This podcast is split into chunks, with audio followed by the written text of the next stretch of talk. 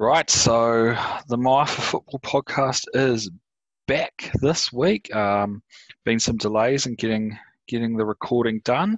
I think we can put the delays down to Burger Wellington, long weekend, Willie working, me working, Elliot getting sick, and then to top it off, me getting the stomach bug from hell towards the end of last week. So the boys are back now. Of course, your host, Stilo, and I'm joined once again by Willie. G'day, everyone. The shits in fantasy and the shits in real life, mate. Actually, yeah. So let's start off. Talk us, talk, just give us a quick, quick little synopsis of how you're going, mate.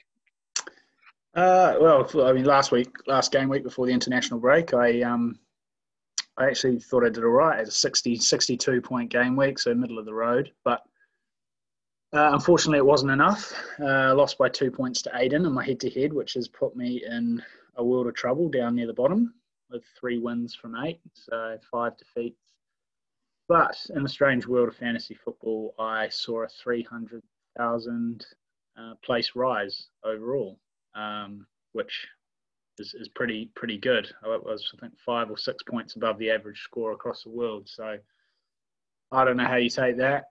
De- decent game week, but in the head-to-head sense of it, not not really. So um, we keep we keep battling on. Um, definitely on struggle street at the moment, but fairly still. We'll just, just keep battling away. What about I'm gonna, you? Yeah, I'm I'm sort of propping up struggle street at the moment. My uh, failures have been well documented over the past few weeks. Um, I managed to pull out a second head-to-head win against Dan, 69 to 67. It was a good battle. Mm. Seen some jumps up, and I got green arrows across the board. Apart from in the Super League, where I still firmly anchor the bottom. Not for long, mate. Get a, six, get a run going. Six points there. at uh, least we're both beaten. At least we're both beaten Dan. So. fuck. Yeah, sorry, Dan. You're like um, United had a few seasons where they would look, beat everyone and then drop points to the cellar dwellers, and Dan mm. sort of is in that territory. Well, so, I mean, we look at your case though specifically, and we just take last season. It could not have got, cannot be worse than what you had last season. So yeah, I go back to that. Still running ahead of that. So t- tonight's show, we're gonna crack on with your guys' questions, but just before that, I think something that's quite topical, given the the red indicator we have on Mo Salah, is the COVID situation in the UK. Mm. I, I just recommend to everyone keep an eye on that. Not obviously the cases and stuff over there, but there's some interesting data coming out in the latest round of COVID testing they do amongst the Premier League, so that's players and staff. They had their highest number of positive tests. If that keeps up and continues to grow, I think we could end up in a situation where the season goes on pause again, which mm. will obviously have implications to our seasons. I imagine a lot of us have dropped that first wild card, but have not done anything with our other chips. Probably mm. the safest bet there. But yeah, yeah, um, it, it, does look it does look like it's getting worse. Um, and I think yeah, most people have dropped their wild card. There's not too many left. I don't think they have it. Um, those that do, they're in a, a very good position, um, as was the case before Project Restart. Right, if you had a wild card going into those last few weeks, it was quite handy with not knowing really what was going to happen but yeah, very interesting situation developing. And I still question this international break. And, you know, we've discussed it in a few messages with a few of the guys over the course of this week about, you know, is it really necessary to play these international friendly games, traveling over to the other side of the world just to play one game when it's a friendly, unless it's a, a qualifier for a, a major tournament? Is it really necessary, especially in these times? It's crazy. I think what we could start to end up with is those game weeks where you get games cancelled on the eve of the game, where your team's locked in, and then suddenly the game's cancelled. Sorts of things that happen in in the snow. We had a few seasons a while back that were affected by snow, And then I think it might have been the 2013 2014 season where Everton and might have been Man City was called off because of wind. Yeah, it was a, a strange situation like that. I also think there was the the season Blackpool were in the Premier League. They didn't have underfloor. They didn't have underground heating. They're, I think they're one of the few teams that didn't. Of course, the snow.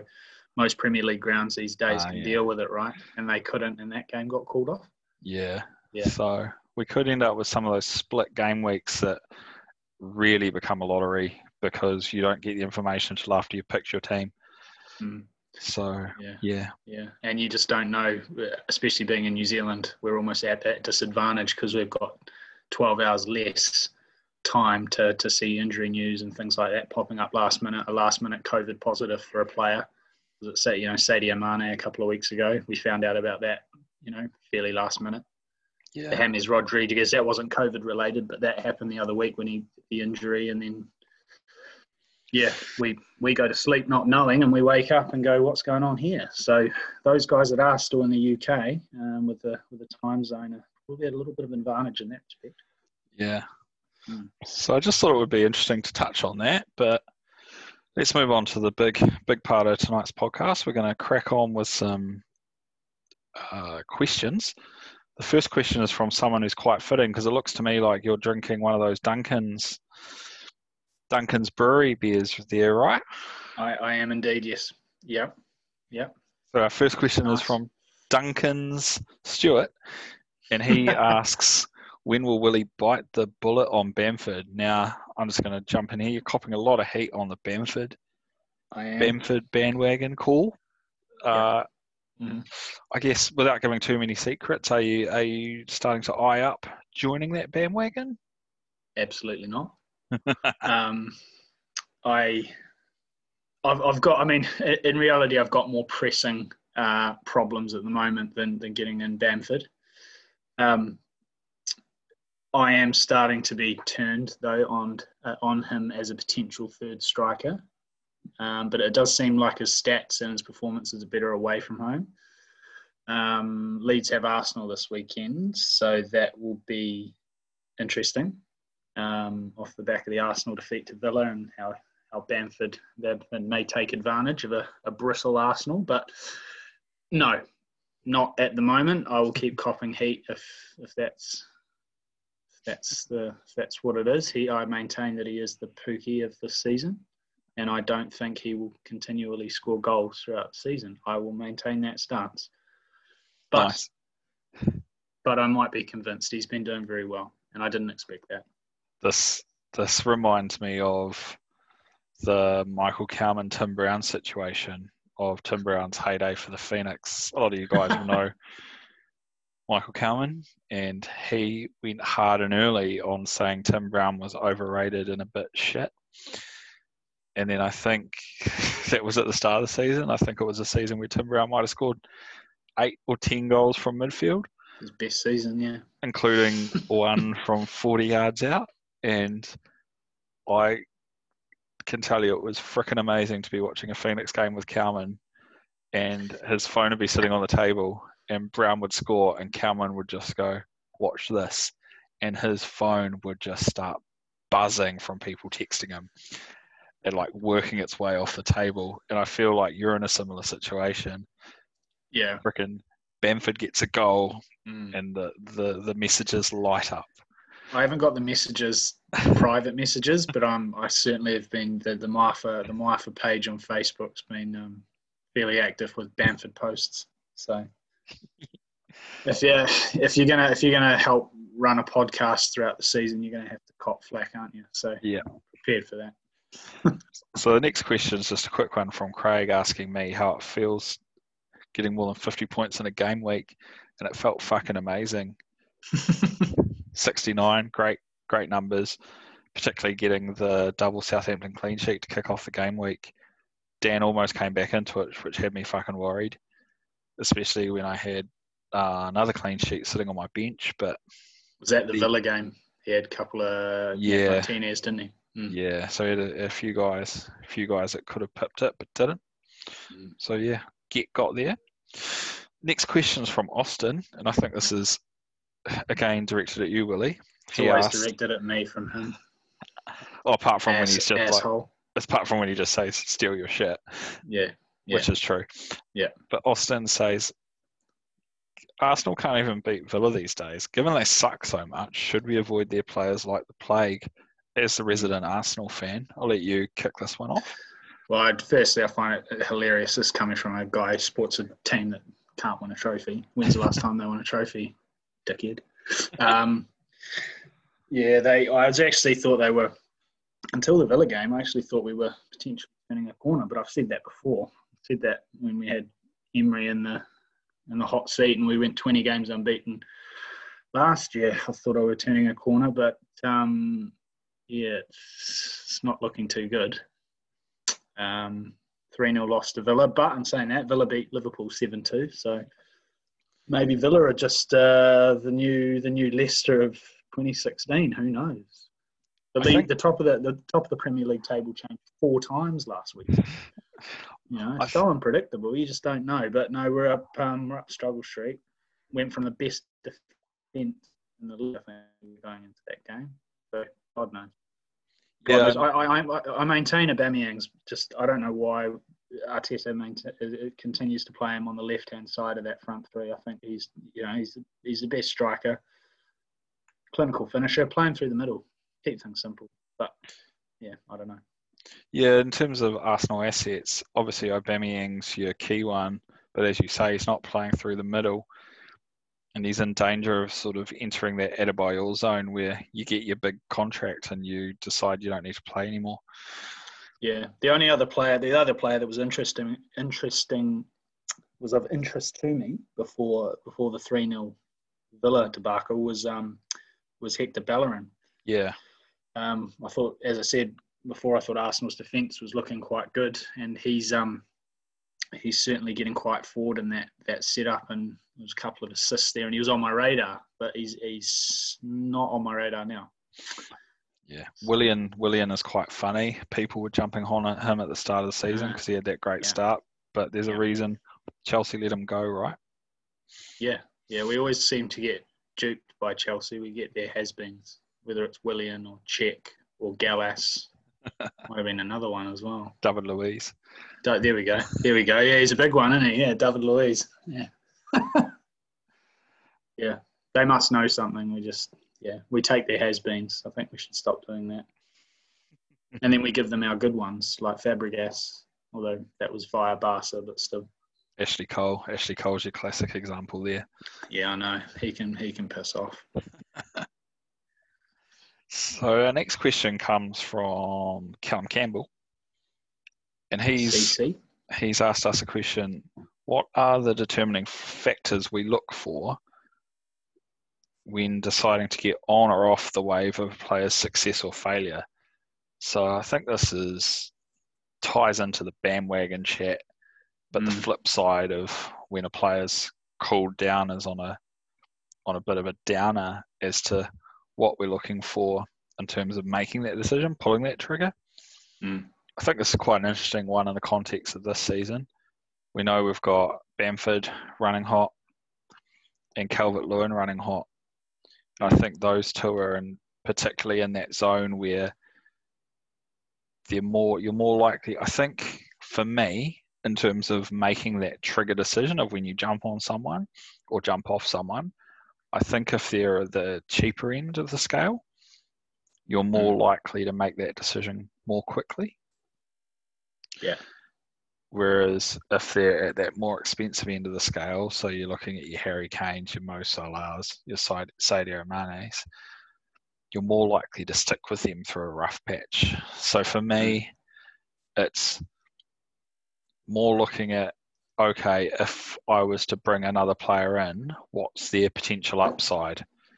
What what is Callum Wilson going to give me over the next five to ten game weeks that Patrick Bamford isn't? Yeah, yeah, I, I, think how I, I think, think of it.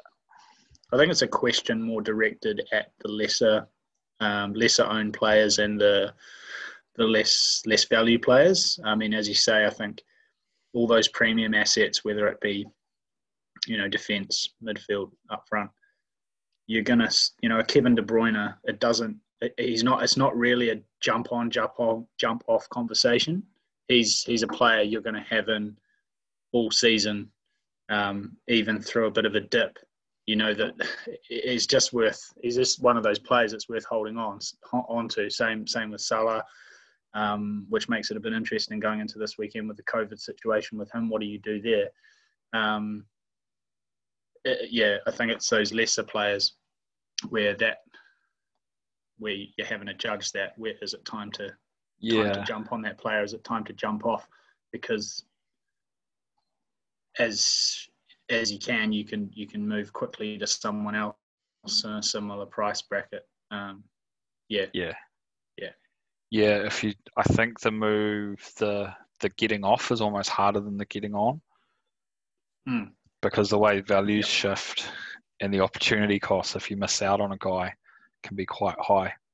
I think I think a, a player that you could you could put in that category right now is someone like James, um, who has started very well. He's gone up in value, and I mean Everton for me still have some very good fixtures coming up, and as an owner, it's you're, you're seeing other players come come through in the similar bracket like Hakim Ziyech, for Chelsea, who's going up in value. People are jumping on him. They think it's the right time.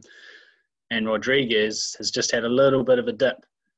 But you, you just, you know, they go to Fulham this weekend. So uh, you, you just don't, I mean, he, he might, who knows what's going to happen with, with him if he's flying. I think if he's flying back from South America, it's just all over. It's, honestly, it's all over the show at the moment. just people got COVID, guys are getting injured, guys are on long haul flights.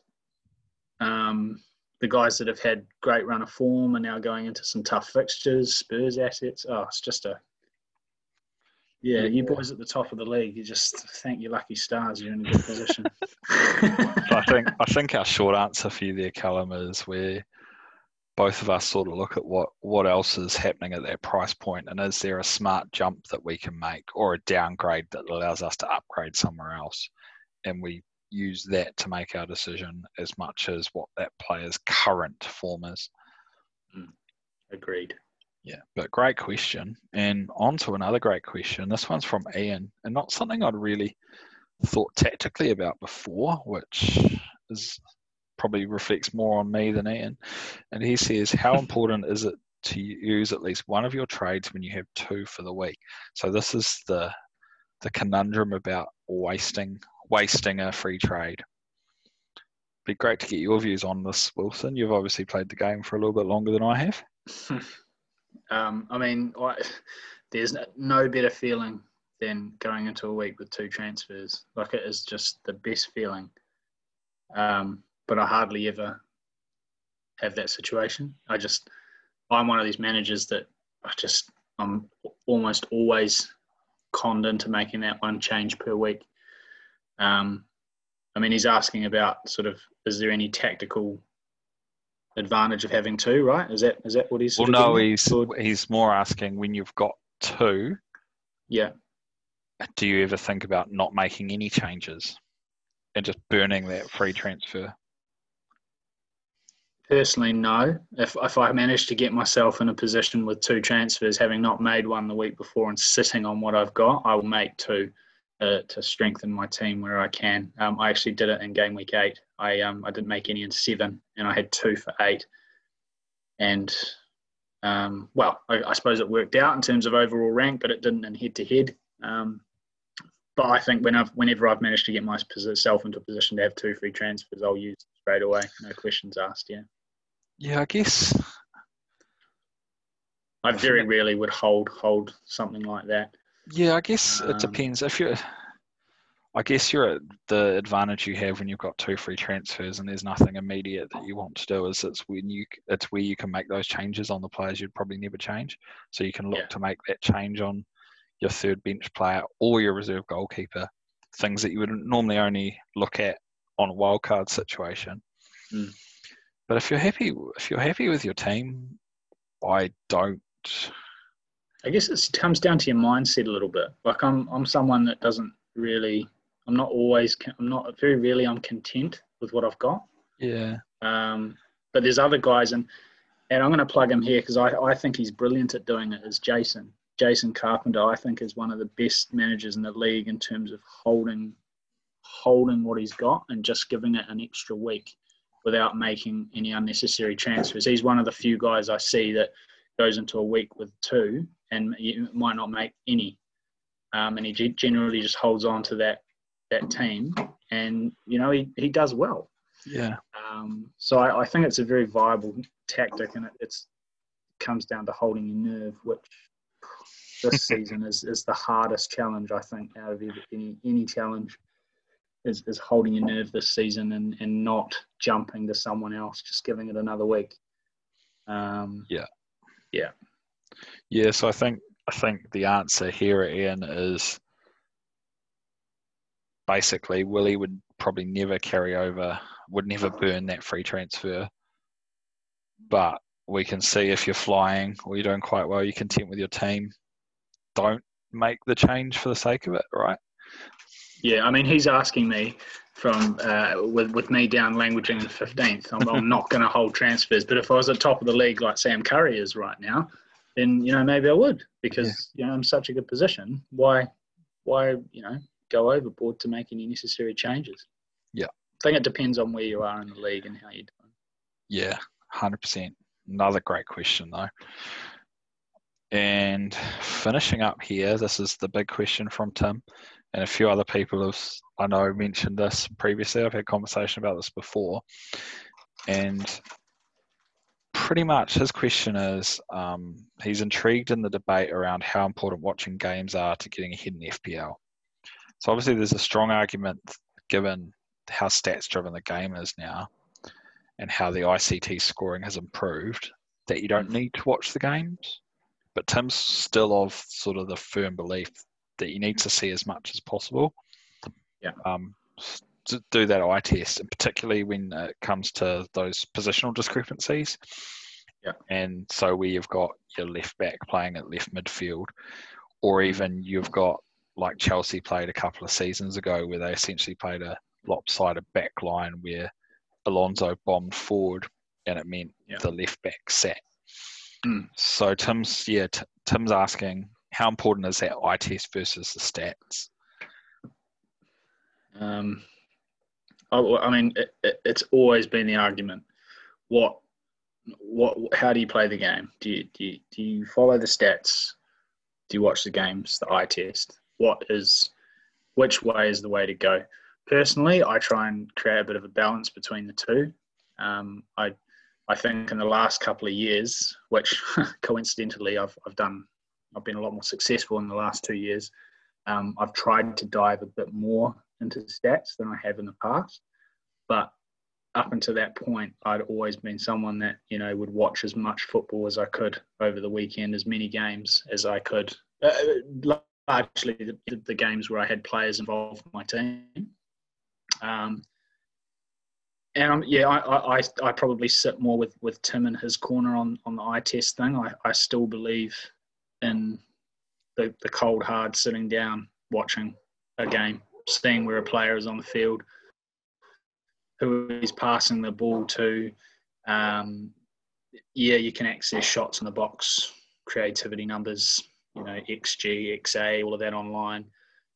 Um, but and and the heat maps, it's all it's it's all there. It's hard. It is hard, but I, I still I still maintain that eye test is probably a smidgen more important um, than the stats. But I think if you can make the, both of them work together somehow, um, you're onto a, a, winning formula. But yeah, in regards to the question, Tim, I, I, yeah, I'm, I'm more with you in terms of that, watching the games. I think. Yeah, I think I think we're seeing more and more stats are starting to become more important, but I do think the eye test is good when you are assessing it, especially if you're looking at a player. Do I keep them? Do I get rid of them? Mm. And you can, you start to see their actual, you can start to see their involvement, and this this goes to how football is played. In that sometimes a pass isn't a key pass, but it is a key pass. So if hmm. you've got if you've got a guy who's around the box a lot, paying a lot of one twos and things like that. Mm. It's probably someone you're more likely to hold than someone who's actually freaking not involved in the game. Yeah. And the eye test thing, like if you look at stats for Jorginho at the moment, right? He's going to be, he's quite high on the stats, some of the stats, but actually he's a freaking holding midfielder. Yeah. So I think if you use the stats, you need to have some working knowledge of where players are playing, and you might not need to watch the whole game, the highlights. Yeah. Um, Spark Sport does those great extended highlight packages, which give you a flavour of the game beyond the goals. So I think I think it's that mix, um, and the eye test is great for picking up yeah picking up players before they go boom. Yeah. As you start to see someone hit form, start to see someone's positioning change. Yeah, yeah. I mean, it, yeah. There's certain players that, um, like I, I look at someone like Aaron Cresswell for West Ham at the moment, and the stats are actually showing him up to be doing everything that you want from a, a defender. But he's actually playing on the left hand side of a back three as a as part of a three man, you know, center part of centre back three um, but he's still getting opportunities, taking a lot of set pieces as well. So, so, yeah, I think he's one of those players where you're watching him on the. It's a counter argument, like you're watching him on the field, and he's not necessarily getting in the positions, but the stats are still showing him putting the crosses in.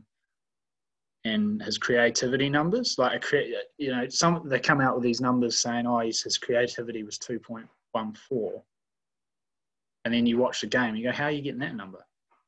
Um, and and like, don't get me wrong, Cresswell I think's been playing brilliantly in the last few weeks for West Ham. You know, he's he's I think he could potentially be an option for for for, for people's defences. Um, but yeah, it's all yeah, there's a bit of both. Yeah, yeah, I agree. Cool. So, um, moving on from the questions, I think before we go into previewing previewing the next game week, I think we've got a little bit of a not on the bandwagon this week. I think you've you've pre-warned you're going to go on a bit of a rant here. Yeah, well, I think people have started to establish that the the Willie on the bandwagon is just me having a rant about things. Um, and uh, this week, it's it's it's really this just unnecessary need for people to make transfers as soon as the game week finishes.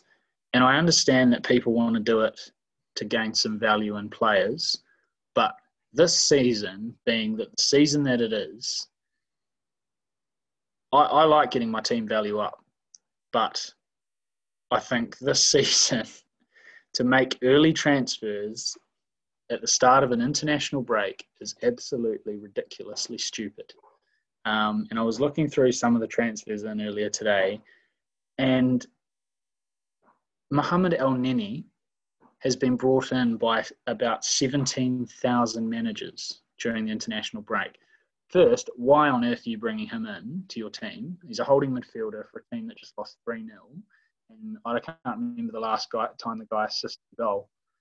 If he assisted a week or two ago, I'm going to look ridiculously stupid. But he's just been, uh, I think he got, he's tested positive, didn't he, for, for COVID, along with Salah in that Egypt setup. Yeah. Um, and Salah, great player. You can understand why people are bringing him into their teams, but he's quite high on the transfers in list. But why on earth are people in, in, in this season and the times that we're in at the moment making early transfers? Unless all of these are part of wildcards, but I don't think they are. Uh, I mean, probably more people have played wildcards during this international break than in, in, in other weeks. But it just, I just can't understand the logic behind it because you, you've just brought in, say you're someone that brought in Salah or Elneny or both, who knows? Um, you've just completely stitched yourself up. You've just made two transfers, and both players probably won't play this weekend because you've gone in ahead of it. You've tried to get in ahead of everyone else and make these early changes, and you're now down two players for for game week nine because of COVID and other things, but that is what this is what we're living through at the moment. And I know you and I were discussing just before we started recording, you know, how do you manage the season with with all of the stuffs going on? And I think it's take the week, read, listen, and make your changes as late as you possibly can, and just pray. pray that you don't that nothing happens in the in the 10 hours that you're asleep before you wake up and, and check team news or whatever. But yeah that, that's my bandwagon rant for this week. It wasn't a long one but i just yeah, i can't understand people making early transfers especially in a week like this. Um, we've seen andy robertson come back with an injury was from scotland. We've seen chilwell's got a knock um, Salah's tested positive. I think Callum Wilson, he's a doubt, isn't he? Ryan Fraser's a doubt. Both of those guys for Newcastle.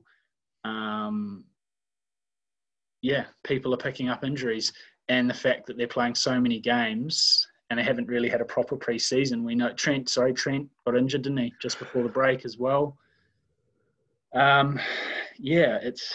I think we need to just tiptoe our way through it. Some people haven't quite cotton on to that as yet. It doesn't look like. But who am I to talk? I'm at the bottom of the league, so don't listen to me. and just to wrap up this week, we'll quickly uh, preview the the leagues. I'm going to quickly preview the B League and having a look at the B League.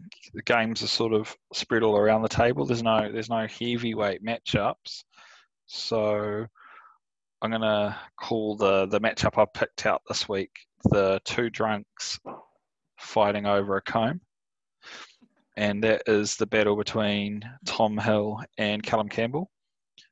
17th versus 14th in the probably will probably will end up being the lowest scoring game of the round in the B League. So they haven't made a great start to their B League careers. So that's the that's the one I'm keeping an eye on in the B League. Yep, yep. That's uh, traditionally a big trash talking matchup. Um, in the Super League, uh, I have gone with. I mean, it's still, as we've said, very very early days. Things are still very condensed amongst amongst you know majority of the league. Um, just quickly, well done to Sam for being top at the stage, outright top on 18 points. He's he started very well. Um, but the game of the round uh, I've gone with is uh, Bawley United against Sam Curry's Curry Train. So one versus three for this weekend. So yeah, Grant's Grant started very well as as well, um, high up in the championship uh, along with Sam. So that should be should be an interesting interesting game. That one. Grant can go level on points with Sam on 18 if he gets the win in that one. So yeah, that's that's my game of the round. Nice Super one. League, game week nice nine one. this weekend. Nice. So that's that's all from us here at MIFA tonight. We will hopefully get back into our in our weekly routine after this pod. So hopefully join you again next week. But from me, it's good night and goodbye from me as well. Cheers, guys.